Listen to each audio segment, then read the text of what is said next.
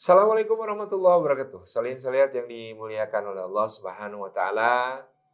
Kita sudah sekian lama bersama dalam series Ramadan dan kita mendekati ya saat-saat akhir tetapi terus dan pantang menyerah kita semuanya ini untuk menggali inspirasi dari para pahlawan kita.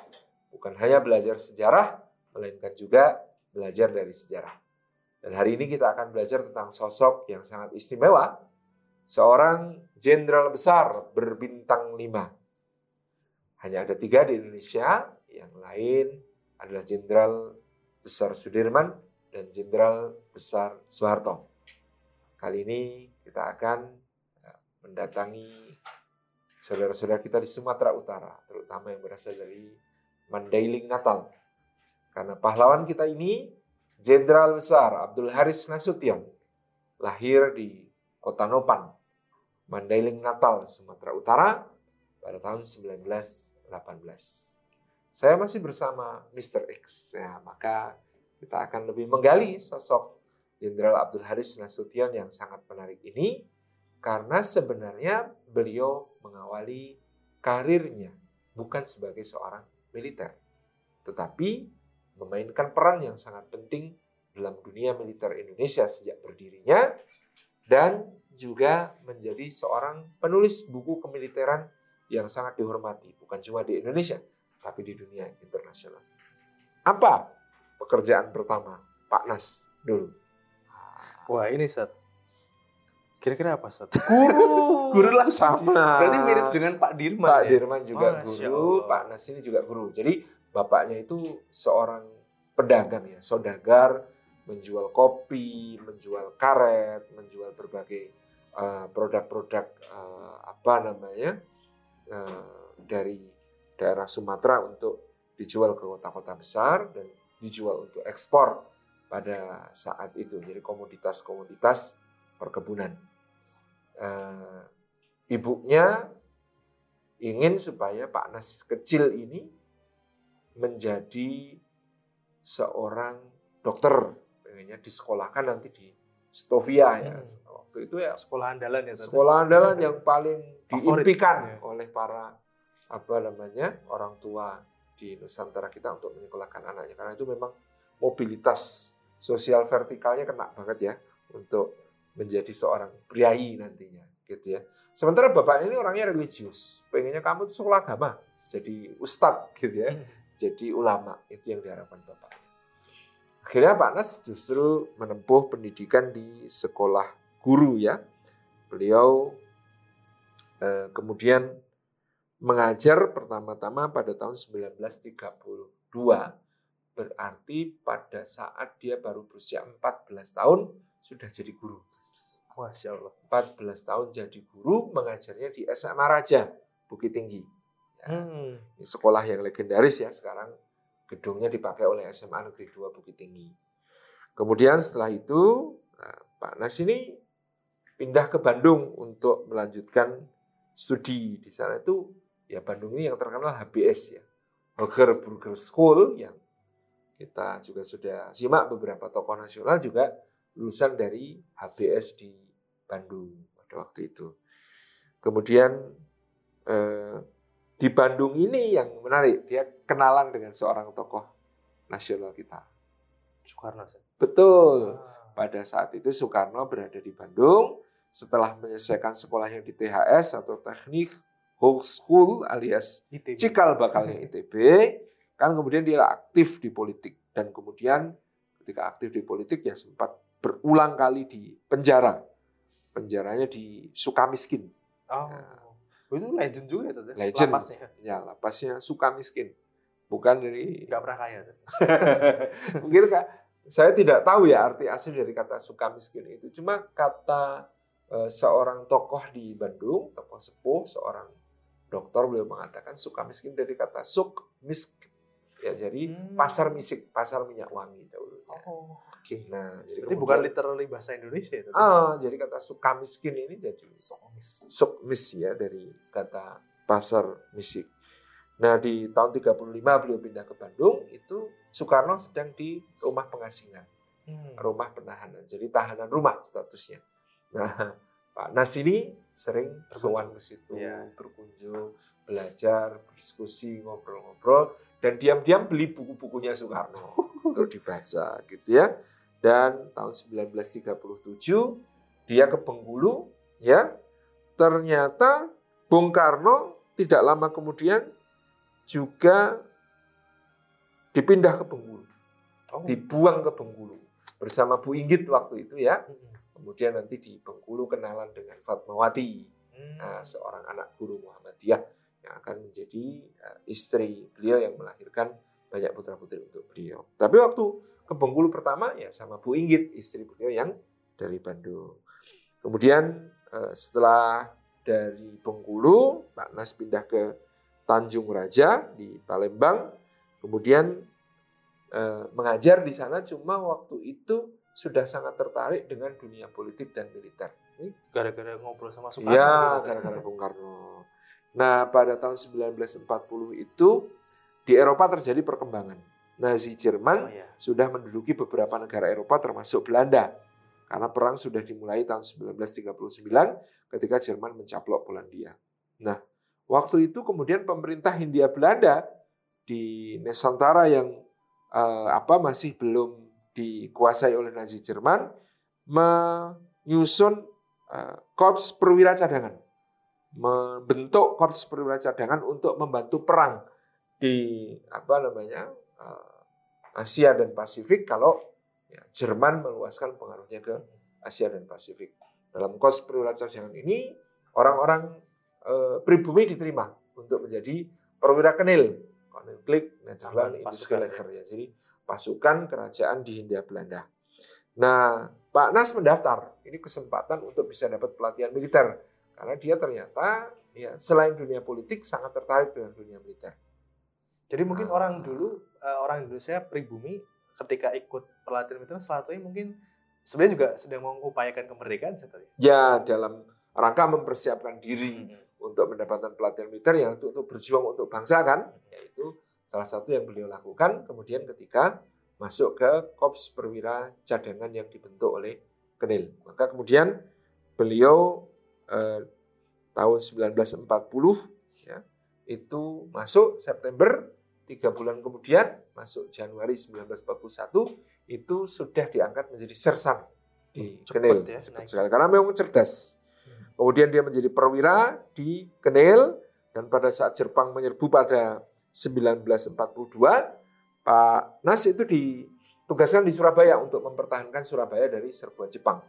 Tapi kemudian ketika Belanda kalah perang dan Gubernur Jenderal Carda van Stadthofer itu sudah menandatangani eh, penyerahan, maka Pak Nas berusaha meloloskan diri agar jangan sampai menjadi tahanan militer. Ya, kalau jadi tahanan militer itu agak kacau nanti urusan ke depan. Jadi beliau akhirnya kemudian eh, berhasil meloloskan diri dan kembali ke Bandung.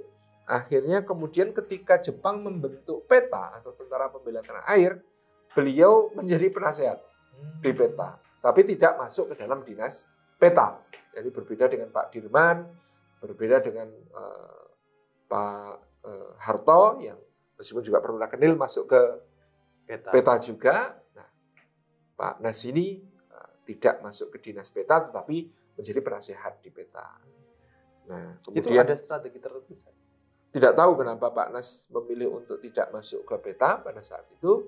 Uh, Pak Nas ini kan orang yang su- tidak suka fasisme Hmm. dari awal, meskipun uh, Jepang menjanjikan berbagai hal kepada Indonesia, termasuk untuk menjadi mentor menuju kemerdekaan ya istilah kita. Saudara tua. Mungkin ya saudara tua tapi Pak Nas ini kan kalau nggak suka dengan eh, fasisme militerisme eh, yang menjadi diktator dalam kekuasaan politik ya itu ya, beliau mungkin tidak cocok dengan Jepang Hmm. dan peta ini Pak Nas ini orang militer tapi juga beliau itu nanti akan menjadi pencetus apa yang disebut sebagai politik jalan tengah tentara Oh, Oke. jadi ya tentara itu tidak boleh diatur-atur sipil berlebihan sehingga tentaranya tidak berdaya, tapi juga tidak boleh menjadi diktator militer. Itu haram. Nah, diktator militerisme itu kan ada di Jepang seperti Iya. eh, Perdana Menteri Hideki Tojo yang eh, memerintah Jepang atas nama kaisar pada saat itu gitu. Nah, kemudian ketika terjadi proklamasi kemerdekaan 17 Agustus 1945, ya beliau langsung bergabung dengan Pak Urip Sumoharjo yang waktu itu membentuk Badan Keamanan Rakyat dan kemudian menjadi Tentara Keamanan Rakyat. Salah satu uh, quote yang paling uh, berkesan dari Pak Urip Sumoharjo itu aneh negara sonde tentara. Ya. Sonde itu tanpa bahasa Belanda gitu. Jadi hmm. kita tidak menggunakan kata tanpa zaman itu, tapi menggunakan kata sonde. Zonder tulisannya gitu ya. Oh, tapi di NTT Indonesia Timur sonde juga artinya tidak. Ya, sama. Berarti sama, itu ya? masih bahasa Belanda. Iya. Oh, iya, iya, iya. Aneh negara sonde tentara. Jadi zonder tulisannya itu artinya tanpa tentara gitu. Lucu. Maka dibentuklah tentara keamanan rakyat, Pak Nas langsung bergabung. Ini panggilan jiwa ya karena ini sudah nunggu-nunggu kapan punya kesempatan untuk mengabdi kepada bangsa sendiri sebagai seorang tentara. Maka karena pengalamannya sebagai kenil dan sudah pernah berpangkat perwira, ya. di kenil, Pak Nas langsung mendapatkan Baik. posisi. Ya, kalau dihitung-hitung tahun 45 itu kan beliau baru berusia 27 tahun. Mm -hmm. Tapi kemudian diangkat menjadi uh, Panglima Divisi Siliwangi. Langsung mengepalai seluruh tentara di wilayah Jawa Barat pada saat itu. Nah, pada saat di Jawa Barat ini Beliau karena berhadapan langsung dengan ancaman kedatangan Nika, tentara Belanda yang hendak menjajah kembali Indonesia, maka beliau mengembangkan apa yang disebut sebagai teori perang teritorial. Oh, itu usulannya Pak Nas? Pak Nas, penyusun doktrin perang teritorial. Sampai sekarang masih dipakai TNI. Bahwa tentara Indonesia itu kalau berperang harus kemudian mengembangkan sistem teritorial, dia menguasai wilayah, dia dekat dengan rakyat, dia mendapatkan dukungan seluruh rakyat. Itu teori perangnya Pak Nasution yang disebut sebagai konsep perang teritorial TNI yang akan terus dipakai. Sampai hari ini eh, TNI kita itu tetap eh, berbasis pada teori perang teritorial dari Pak Nas. Ya. Kemudian pada perjanjian Renville ya, itu kemudian eh, di tahun 48 ya penandatangannya oleh Perdana Menteri Amir Syarifuddin pada saat itu, maka di wilayah Republik Indonesia kan menyempit menyusut luar biasa ya. sehingga Jawa Barat dimasukkan sebagai daerah yang diduduki oleh Belanda. Maka karena seluruh Jawa Barat termasuk daerah yang diduduki Belanda, divisi Siliwangi kan jadi tidak punya teritori. Ya, ya pimpinannya Pak Nasution ini tidak punya divisi teritori. Maka kemudian ketika tahun 47 beliau sudah habis-habisan melawan Belanda dalam peristiwa Bandung Lautan Api. Bandung Lautan Api ini perannya Pak Nas luar biasa ya. Bagaimana dia mempertahankan kota Bandung dari uh, Belanda dengan sangat uh, gigih ya, sampai membumi hanguskan wilayah ya, separuh wilayah kota Bandung untuk mempertahankannya dari direbut oleh Belanda pada saat itu. Dan itulah konsep perang teritorial yang sangat kemudian sukses karena Pak Nas mendapatkan dukungan seluruh rakyat sampai untuk membumi hanguskan kota Bandung supaya tidak direbut musuh itu, rakyat membumi hanguskan sendiri rumah-rumah mereka. Oh, yang disebut peristiwa Bandung Lautan Api itu. Oh. Itu karena rakyat sangat mendukung beliau, iya. gitu ya, sampai luar biasa seperti itu. Nah, kesuksesan Pak Nas ini ketika perjanjian Renville maka menjadi pahit karena mereka kehilangan wilayah Jawa Barat semuanya. Ya, bayangkan di tahun 40 7, 46, 47 dipertahankan habis-habisan. Di tahun 48 sama Perdana Menteri Amerika Serikat diserahkan begitu saja kepada Belanda lewat perjanjian Renville ini yang membuat Pak Nas sangat tidak suka kepada komunis karena Amir Syarifuddin ini orang komunis. Di tahun 48 itu maka eh, Pak Nas mendapatkan perintah dari Panglima Besar Jenderal Sudirman untuk menarik pasukan Siliwangi menuju ke ibu kota Yogyakarta. Maka perjalanan dari Jawa Barat ke Yogyakarta ini disebut sebagai perjalanan hijrah diistilahkan oleh Panglima Besar Jenderal Sudirman pada saat itu. Pada tahun ke 48 Pak Urip Sumarjo meninggal. Nah, karena sakit jantung. Maka kemudian Pak Nasution diangkat sebagai wakil panglima tentara keamanan rakyat, ya, mendampingi Jenderal Sudirman yang sakit-sakitan. Jadi pada de facto-nya Pak Nas memegang posisi yang sangat strategis Meskipun pangkatnya baru kolonel, dia menjadi orang terkuat di tentara keamanan rakyat setelah Jenderal Sudirman. Nah, beliau kemudian mereorganisasi pasukan dan pada bulan Juni tahun 48 Pak Nas mengusulkan agar TNI mengembangkan perang gerilya untuk melawan ya, berbagai invasi ataupun eh, agresi yang dilakukan Ya. oleh Belanda maupun sekutu di masa yang akan datang. Nah, konsep perang gerilya melawan Belanda, Pak Nas lagi-lagi disetujui. Jadi di Jawa Barat dia mengembangkan konsep perang teritorial, ketika di ibu kota Yogyakarta dia mengembangkan konsep perang gerilya.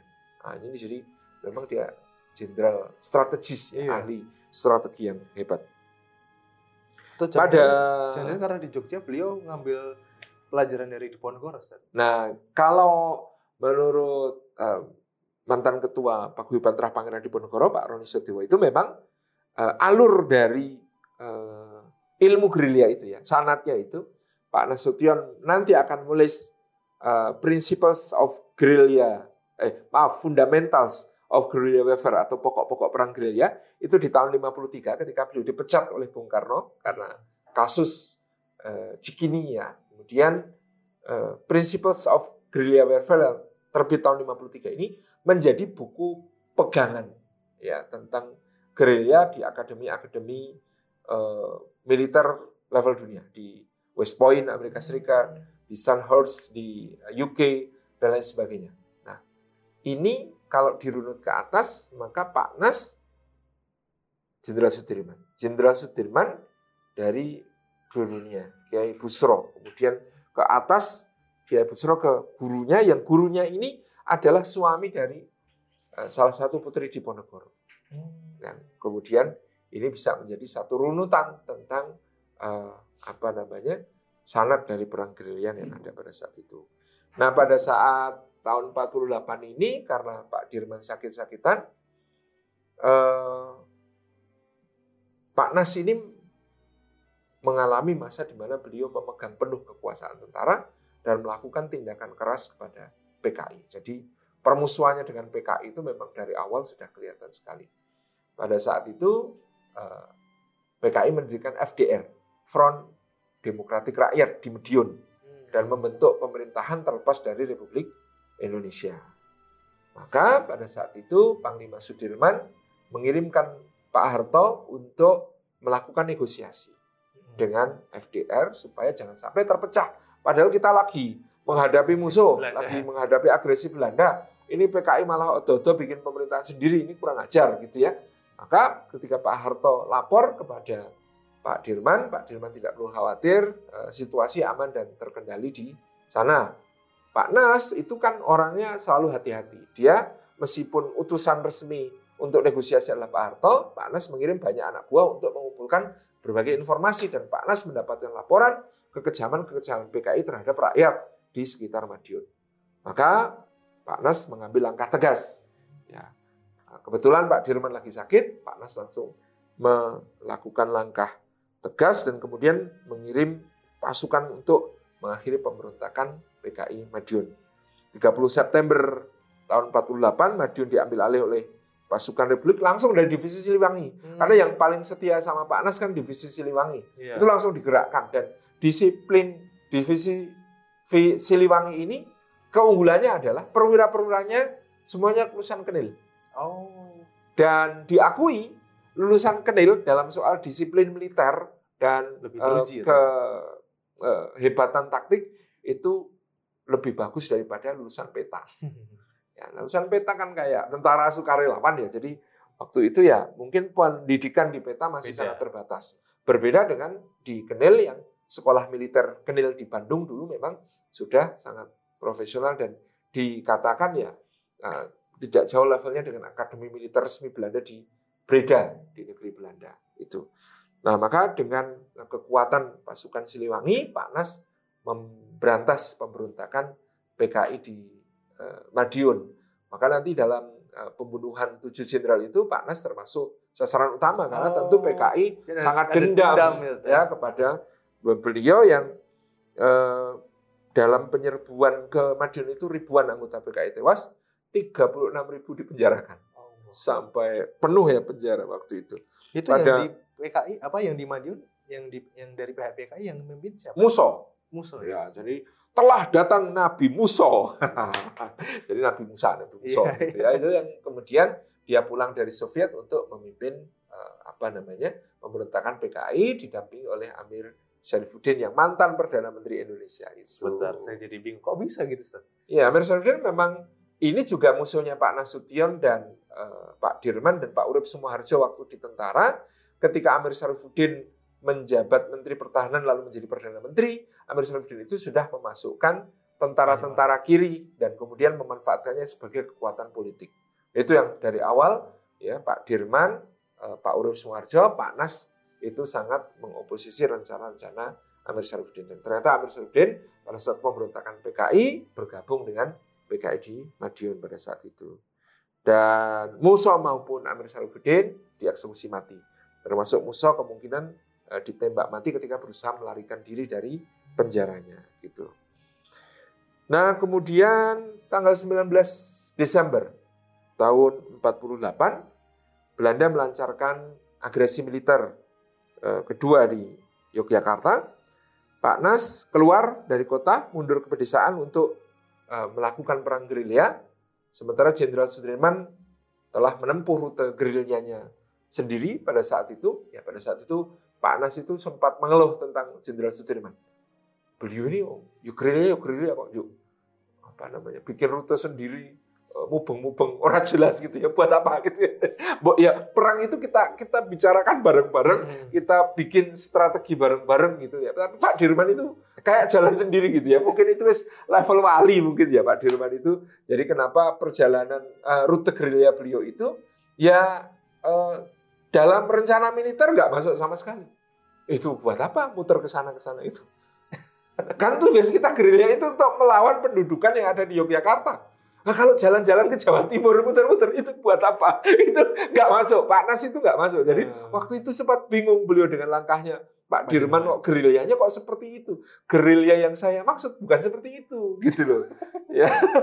Tapi itu nggak pernah sampai kemudian dikomunikasikan. Ya, ya waktu itu kemudian akhirnya ada konfirmasi-konfirmasi meskipun ya Pak Nas ini sangat menghormati Pak Dirman, tapi ya dia dalam biografinya menceritakan saya itu ya sempat bingung. Ya tuh. Ngapain kayak gitu? meskipun ternyata itu Strategi. akhirnya strategi itu bermanfaat untuk menunjukkan eksistensi TNI yang tetap bisa eksis di tengah masyarakat pada saat itu. Kemudian pada saat Presiden eh, Soekarno dan Wakil Presiden Hatta langsung ditawan bersama Haji Agus Salim ke Bangka waktu itu diasingkan, eh, eh, Pak Nasution kemudian diangkat sebagai Komandan Angkatan Darat dan Teritorial seluruh Jawa.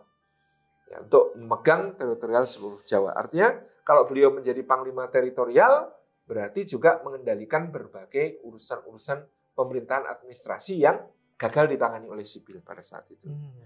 Nah, kemudian eh, ketika pemerintah darurat Republik Indonesia yang dipimpin oleh Pak Safruddin Prawira Negara di mana? Di Madiun. eh, Bukit Tinggi. Oh, di Bukit Nah, Tinggi. kan PDR di Bukit Tinggi mengembalikan mandat kepada Soekarno dan Hatta, maka Nasution kembali ke posisinya sebagai wakilnya Jenderal Sudirman. Eh, pada saat itu Jenderal Sudirman sudah sangat payah, ya sakit, Sakit, ya. beliau, ya kondisinya seperti itu. Kemudian ketika Jenderal Sudirman wafat, maka beliau digantikan oleh Jenderal Tahibonar Simatupang. Sama-sama yang satu orang Batak, yang satu orang eh, Mandailing ya. ya. Jadi pada waktu itu tentara dipimpin oleh eh, orang Sumatera Utara. Ya, sebagai panglima tertinggi adalah Jenderal Tahibonar Simatupang dan sebagai wakil panglima adalah Jenderal Abdul Haris Nasution. Itu kenapa bukan Ahana Suton yang naik? Waktu itu senioritas ya. Oh. ya beliau lebih junior Iya. dibandingkan banyak perwira militer lain. Ya memang pada saat perang kemerdekaan itu ya kondisinya karena darurat beliau dijadikan wakilnya Jenderal Sudirman karena pengalamannya dan prestasinya dan juga kecerdasannya. Tapi ketika kemudian situasi sudah normal kan harus Iya. kembali ke Iya. tata normal mana yang lebih tinggi, Iya. mana yang lebih senior gitu. Kemudian di tahun 52 Pak Nas dan Pak Simatupang ya memutuskan untuk melakukan restrukturisasi dan reorganisasi Hmm. pada waktu itu. Jadi cita-citanya Pak Nas dan Pak Simatupang ini tentara ini kalau bisa lebih kecil tapi lebih eh, disiplin, lebih tertata, lebih bagus. Maksud beliau berdua, kalau bisa unsur-unsur peta dan laskar-laskar dikurangi dari tentara. Karena ini, ayo koboi-koboi jalanan gitu ya. Ya. Mereka kan pejuang, ya memang pejuang. Cuman ketika masuk dinas militer, mereka jadi kelemahan militer Indonesia. Karena kemudian kedisiplinannya rendah, Ya. eh, kemampuan perangnya juga terbatas, ilmunya nggak bisa diupdate gitu ya. Karena rata-rata ada yang buta huruf, ada yang macam-macam laskar-laskar ini dan juga dari apa peta sendiri ya tadi teori militernya tidak istilahnya tidak tidak lengkap gitu sehingga waktu itu pengennya ini tentara diperkecil tapi diperkeren gitu ya. Dijadikan militer yang eh, rapi dan eh, profesional serta disiplin. Nah waktu itu sampai diputuskan eh, reorganisasi dan restrukturisasi yang disebut RERA itu. Itu semua perwira tinggi pangkatnya diturunkan dua level Oh, semua diturunkan dua level supaya kemudian nanti bisa direstrukturisasi ulang itu. Nah, kemudian waktu itu ketika akan mengurangi unsur-unsur eh, peta di dalam eh, tentara, dia dapat tentangan dari eh, Kolonel Bambang Supeno. Ya, waktu itu ekspeta yang kemudian eh, masih eh, ingin mempertahankan yuk jumlah tentara ini semua pejuang semua kok mau digusur dari tentara. Mereka ini ngabdi semua kok digusur dari tentara gitu ya.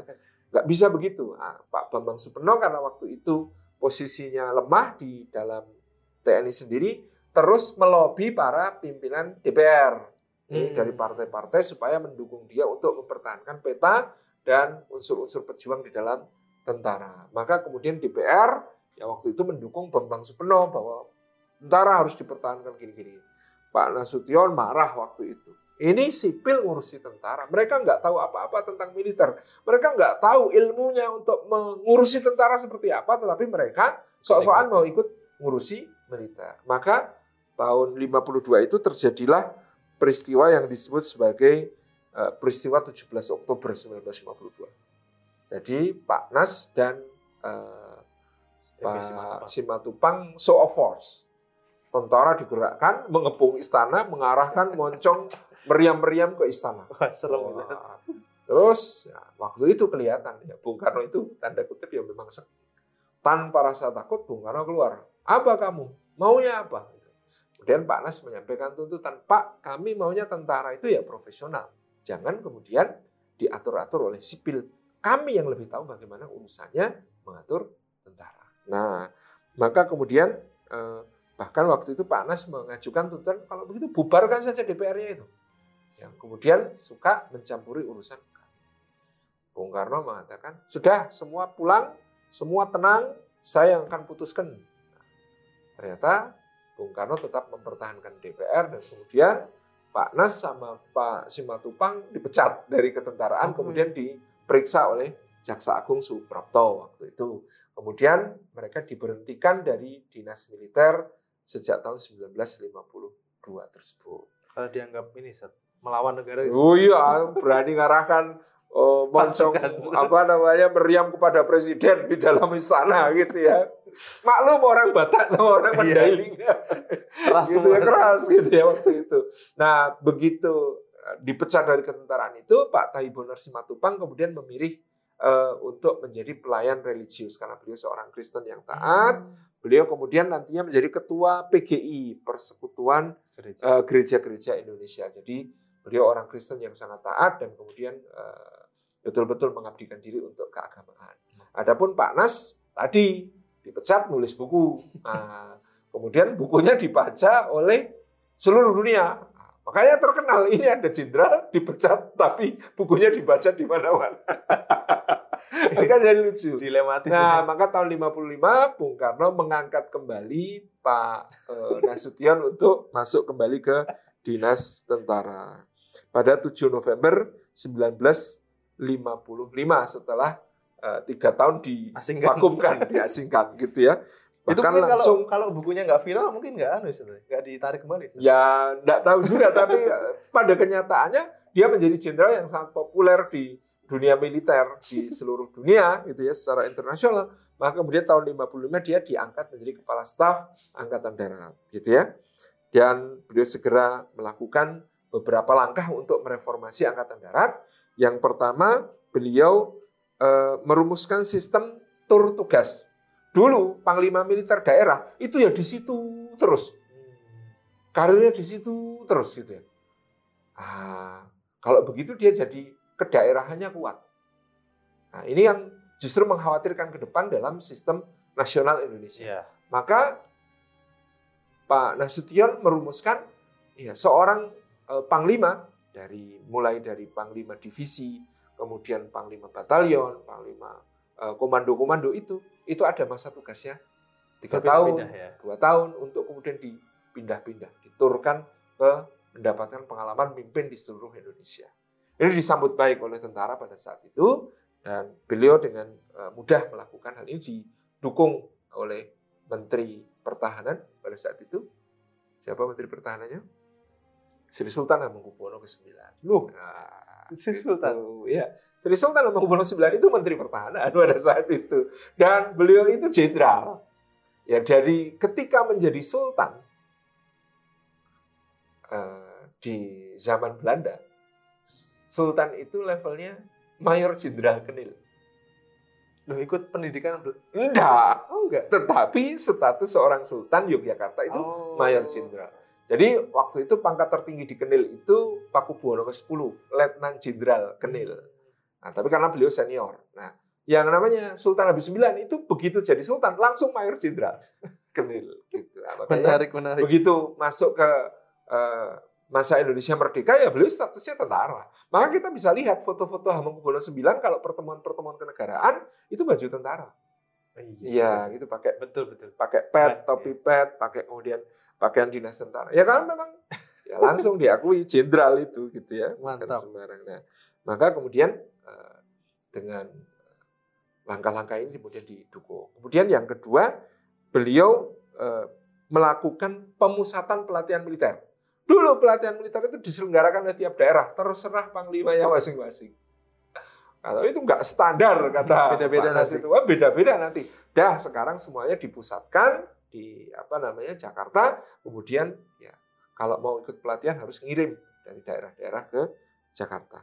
Kemudian yang ketiga adalah eh, meningkatkan pengaruh dan kekuatan militer secara mandiri untuk bisa mengurus dirinya sendiri dan tidak dicampuri oleh sipil. Jadi menjadi tentara profesional tanpa dicampuri kepentingan-kepentingan politik sipil. Nah, yang ketiga ini agak e, perlu waktu. Jadi harus nunggu momentum karena tidak bisa sembarangan. ya. Kembali yang pada saat itu kan lagi demokrasi parlementer ya. Memang partai-partai lagi euforia di DPR, di konstituante macam-macam dan momentum Pak Nas datang pada saat dekret Presiden 5 Juli 1959. Dan dalam eh, dekret Presiden 5 Juli 1959 yang kemudian diumumkan kembali ke UD 45 dan sejak dua tahun sebelumnya sudah ada konsep demokrasi terpimpin, terpimpin ya itu eh, beliau ya Pak Nas mendukung eh, Bung Karno untuk kemudian uh, apa namanya uh, mengamankan agenda tadi, ya memandirikan tentara supaya tidak dicampuri oleh sipil gitu. Nah pada tahun 57 juga Pak Nas itu uh, sudah mulai mengatur supaya tentara dengan lobinya kepada Bung Karno mengurusi hal-hal yang sifatnya juga teritorial dan sifatnya ekonomi maupun politik. Ngurusi beberapa provinsi kalau kekuatan sipil di situ lemah, kemudian ngurusi bisnis gitu ya. Bahkan ada jenderal-jenderal yang dijadikan gubernur oleh beliau. Kemudian bahkan tentara mengambil alih perusahaan-perusahaan yang dinasionalisasi. Nah, termasuk nanti yang terkenal yang nasionalisasi perusahaan Pertamin ya. Hmm. Yang kemudian menjadi Pertamina kita itu itu kan diambil alihnya oleh tentara waktu itu Pak Ibnu Sutomo oh, gitu ya. Jadi okay. ini perusahaan-perusahaan ini diambil alih lewat tentara.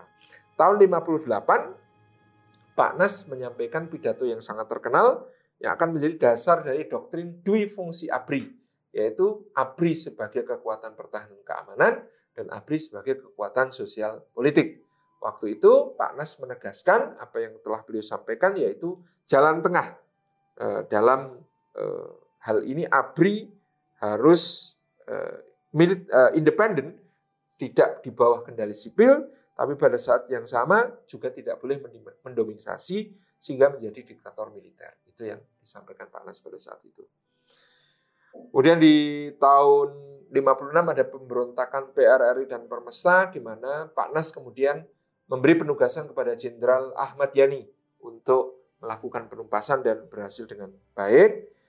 Dan eh, pada tahun 59 eh, Pak Nas diangkat sebagai Menhankam, Menteri hmm. Pertahanan dan Keamanan, sekaligus Kepala Staf Angkatan Bersenjata. Kemudian beliau juga ya, mencoba membasmi korupsi ya di dalam tentara. Pada saat era demokrasi terpimpin itu, termasuk salah satu yang dicurigai korupsi itu Panglima eh, Kodam Diponegoro, yaitu Jenderal Soeharto. Oh. Pada waktu di uh, di Ponegoro itu Pak Harto itu mencoba untuk mensejahterakan anggotanya dengan cara pabrik gula ya membuat uh, yayasan untuk mensejahterakan keluarga dari anggotanya yang uang yayasan ini diambil dipungut dari perusahaan-perusahaan yang mendapatkan jasa keamanan dari tentara. Jadi sudah ada model seperti itu. Jadi tentara menjadi backing keamanan bagi perusahaan-perusahaan, lalu dananya digunakan oleh Pak Harto untuk mensejahterakan anggotanya. Dan waktu itu eh, Pak Harto juga dituduh melakukan barter ilegal, ya, membarter gula dengan beras dari Thailand pada saat itu. Sehingga ya, kasus ini sempat akan dijadikan alasan untuk me, apa namanya mengadili Pak Harto, hmm. ya tapi waktu itu dicegah oleh Jenderal Gatot Subroto. Jenderal Gatot Subroto ini menjamin Harto ini tentara hebat. Dia pintar, dia cerdik. Sayang kalau kemudian potensinya dibuang. Terus bagaimana? Ya kalau begitu Pak Harto kemudian ditarik dari jabatannya sebagai Panglima eh, Kodam Diponegoro waktu itu ditarik ke markas menjadi perwira tanpa jabatan sebelum akhirnya nanti Pak Nas melihatnya potensial untuk membentuk apa yang disebut sebagai caduan, cadangan utama Angkatan Darat yang menjadi cikal bakal Kostrat. Dan nanti dalam e, memilih Panglima untuk pembebasan Irian Barat, maka sepakat antara Pak Yani dengan Pak Nas ketika itu Pak Harto yang memimpin yang itu kemudian di apa namanya sampaikan kepada uh, Presiden Soekarno dan meskipun sempat ditentang oleh Omar Dhani sebagai uh, Panglima Angkatan Udara saat itu, Pak Harto akhirnya menjadi Panglima Komando Mandala pembebasan uh, Irian Barat. Nah, rivalitas antara Pak Nas dengan PKI itu semakin tajam pada tahun-tahun itu, ya, melihat kondisi perang dingin yang juga semakin menghangat antara blok barat dengan blok timur. Uh, Bung Karno meskipun mengatakan kita itu non blok ya tidak memihak blok barat atau blok timur tapi karena pada saat pemberontakan PRI Permesta Amerika itu mendukung ya pemberontakan PRI Permesta salah satunya dengan menyumbangkan seorang pilot ya waktu itu uh, yang kemudian tertangkap ini menjadikan Soekarno itu non blok tapi anti Amerika Nah, non-blok tapi anti Amerika itu berarti lebih dekat kepada Peking dan juga Moskow pada saat itu sehingga PKI memanfaatkan momentum untuk masuk ya mendekat kepada Bung Karno dan eh, Pak Nas waktu itu juga wis gimana caranya ini mencegah PKI berkuasa makin besar makin besar. Nah, yang unik ya dalam satu sidang eh, MPRS pada waktu itu Pak Nas mengerahkan semua uh, anggota PNI, anggota TNI yang ada di uh, eh, MPRS semuanya untuk mengajukan mosi presiden seumur hidup untuk Bung Karno. Oh. Jadi yang angkat Bung Karno jadi presiden seumur hidup itu akal-akalnya Pak Nas supaya apa? Mencegah kalau pemilu nanti tidak PKI menang. Oh, oke. Jadi untuk mengamankan ke depan supaya nggak usah ada pemilu, udah Bung Karno jadikan presiden seumur hidup. Karena Pak Nas memperkirakan kalau pemilu diadakan di tahun itu, tahun 60-an, PKI menang. Itu karena memang sudah menguasai semua lini. Wah iya sudah. Waktu ada perayaan ulang tahun PKI di yang sekarang disebut sebagai Gelora Bung Karno itu ya. Wah itu gede banget itu ya. Tidak ada partai lain yang bisa menyelenggarakan acara seperti yang dibikin PKI pada saat itu. Makanya Pak Nas sangat khawatir. Ini kalau pemilu sekarang PKI menang, lebih baik kita cegah pemilu dengan cara apa? Bung Karno kita jadikan sebagai presiden seumur hidup. Ironisnya nanti yang akan mencabut mandat presiden seumur hidup Bung Karno adalah juga Pak Nas ketika menjadi ketua MPRS. gitu. Itu Jadi mungkin opsi yang lebih aman ya, Taz, daripada- ya itulah tentara ya. Tentara itu berpikir strategis dan taktis ya. Waktu itu Pak Nas berpikir taktis daripada ini PKI menang lebih baik gitu ya. Kita pertahankan Bung Karno sebagai presiden. Walaupun tetap condong ke PKI ya, Taz. Ya, tapi masih bisa dimainkan lah Ya. di bawahnya di menteri-menterinya gitu ya. Nah, kemudian pada saat itu ternyata entah karena bisikan siapa, eh, Bung Karno kemudian mengangkat eh, Pak Nas hanya sebagai Menteri Pertahanan Keamanan dan Kepala Staf Angkatan Bersenjata, tapi dicabut kedudukannya sebagai Panglima. Ya, angkatan bersenjata tidak ada lagi Panglima, adanya cuma Kepala Staf. Hmm. Kalau dulu Panglima Angkatan Bersenjata atau Panglima TNI. Nah, tapi kemudian itu hilang. oleh Bung Karno dihilangkan yang menjadi Panglima itu cuma kepala-kepala angkatan, Panglima Angkatan Darat, Panglima Oh, Angkatan. Udara, Panglima Angkatan Laut, gitu. itu itu ada. Tetapi di level eh, ABRI keseluruhan Nggak hanya ada. ada kepala staf. Nah, jadi artinya Pak Nas diangkat menjadi Menteri Pertahanan Keamanan Kepala Staf Angkatan Bersenjata, tapi tidak punya pasukan. Jadi di- dikurangi kekuatannya. Waktu itu sudah beliau menjadi dilemahkan. Jadi kepala staf angkatan bersenjata itu ya betul-betul cuma kepala staf, tugasnya administratif gitu ya. Tidak tidak pegang tentara secara real. Kalau Pak Yani, kemudian eh, Pak Marta Dinata, ya Menteri Panglima Angkatan Laut, kemudian Pak Omar Dhani, Menteri Panglima Angkatan Udara itu pegang pasukan. Nah, Pak Nasution nggak pegang pasukan, dia cuma kepala staf, ngantor aja kerjanya gitu ya. Itu tujuan Bung Karno? Taz? karena Nasution dianggap berbahaya oleh PKI maupun kekuatan-kekuatan Oh, berarti dibisiki ya, Taz, Ya, kemungkinan PKI. ada bisikan itu gitu. Nah, kemudian Pak Nas dengan Pak Yani kemudian ada gesekan. Pak Nas kan orang Sumatera, ngeritik yang ngeritik. Pak Yani orang Jawa, sama Bung Karno baik-baikan. Pak Nas begitu disingkirkan oleh Bung Karno ya jadi sangat kritis kepada Bung Karno gitu ya. Sementara Pak Yani ya gimana caranya? Jadi Yani itu a good boy bagi Soekarno gitu ya. Meskipun sama-sama anti PKI, tetapi Yani melakukan pendekatan untuk terus nempel kepada Bung Karno gitu ya.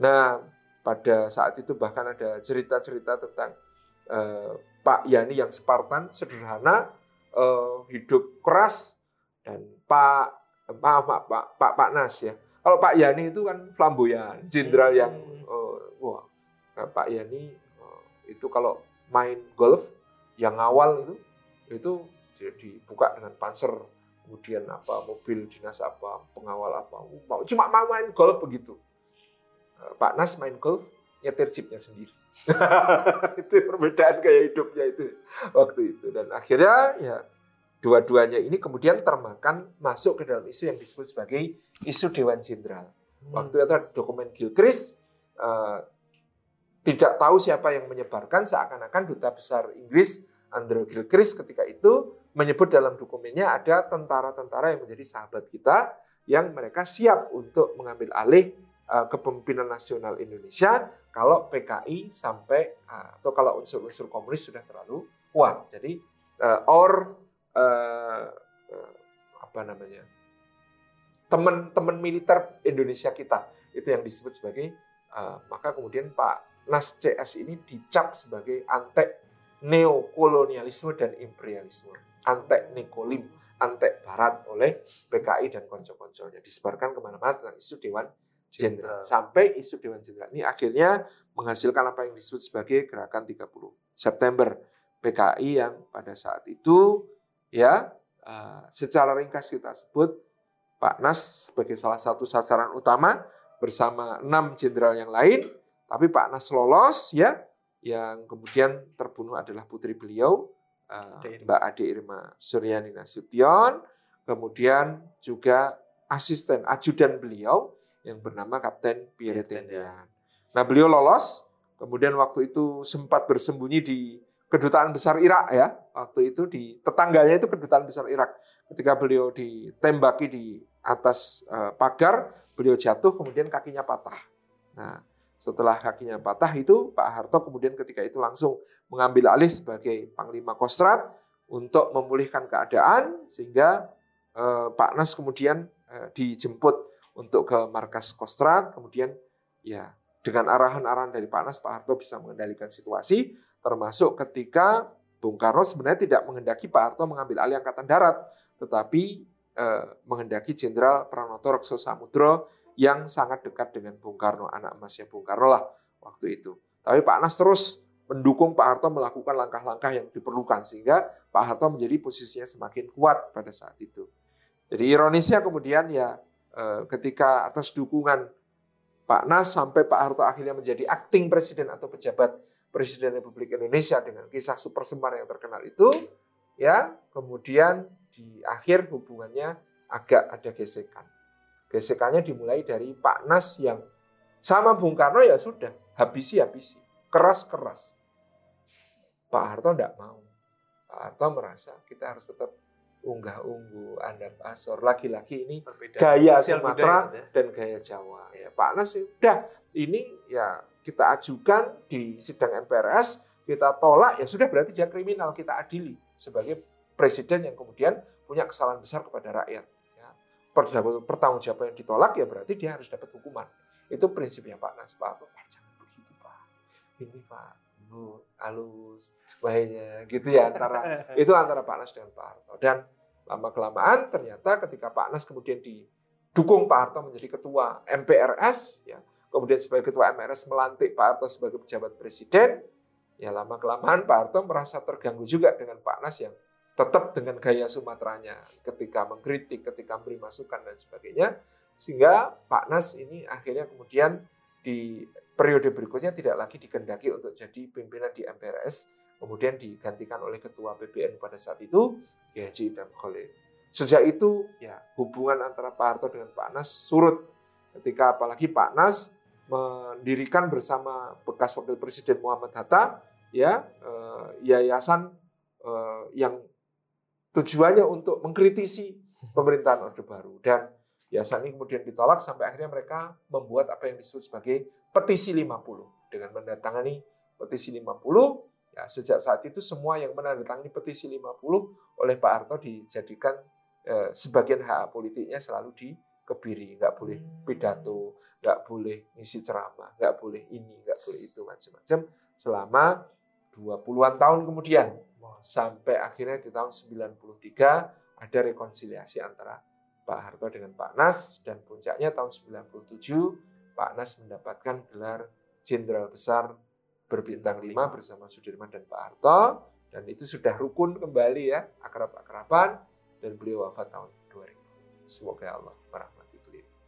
Ini luar biasa ini cerita Mantap tentang Pak sekali. Nas. Jadi itu ya teman-teman, mudah-mudahan bermanfaat dan menginspirasi. Jangan lupa saksikan sampai episode terakhir seri Ramadan ini. Kita pamit dulu. Wassalamualaikum warahmatullahi wabarakatuh.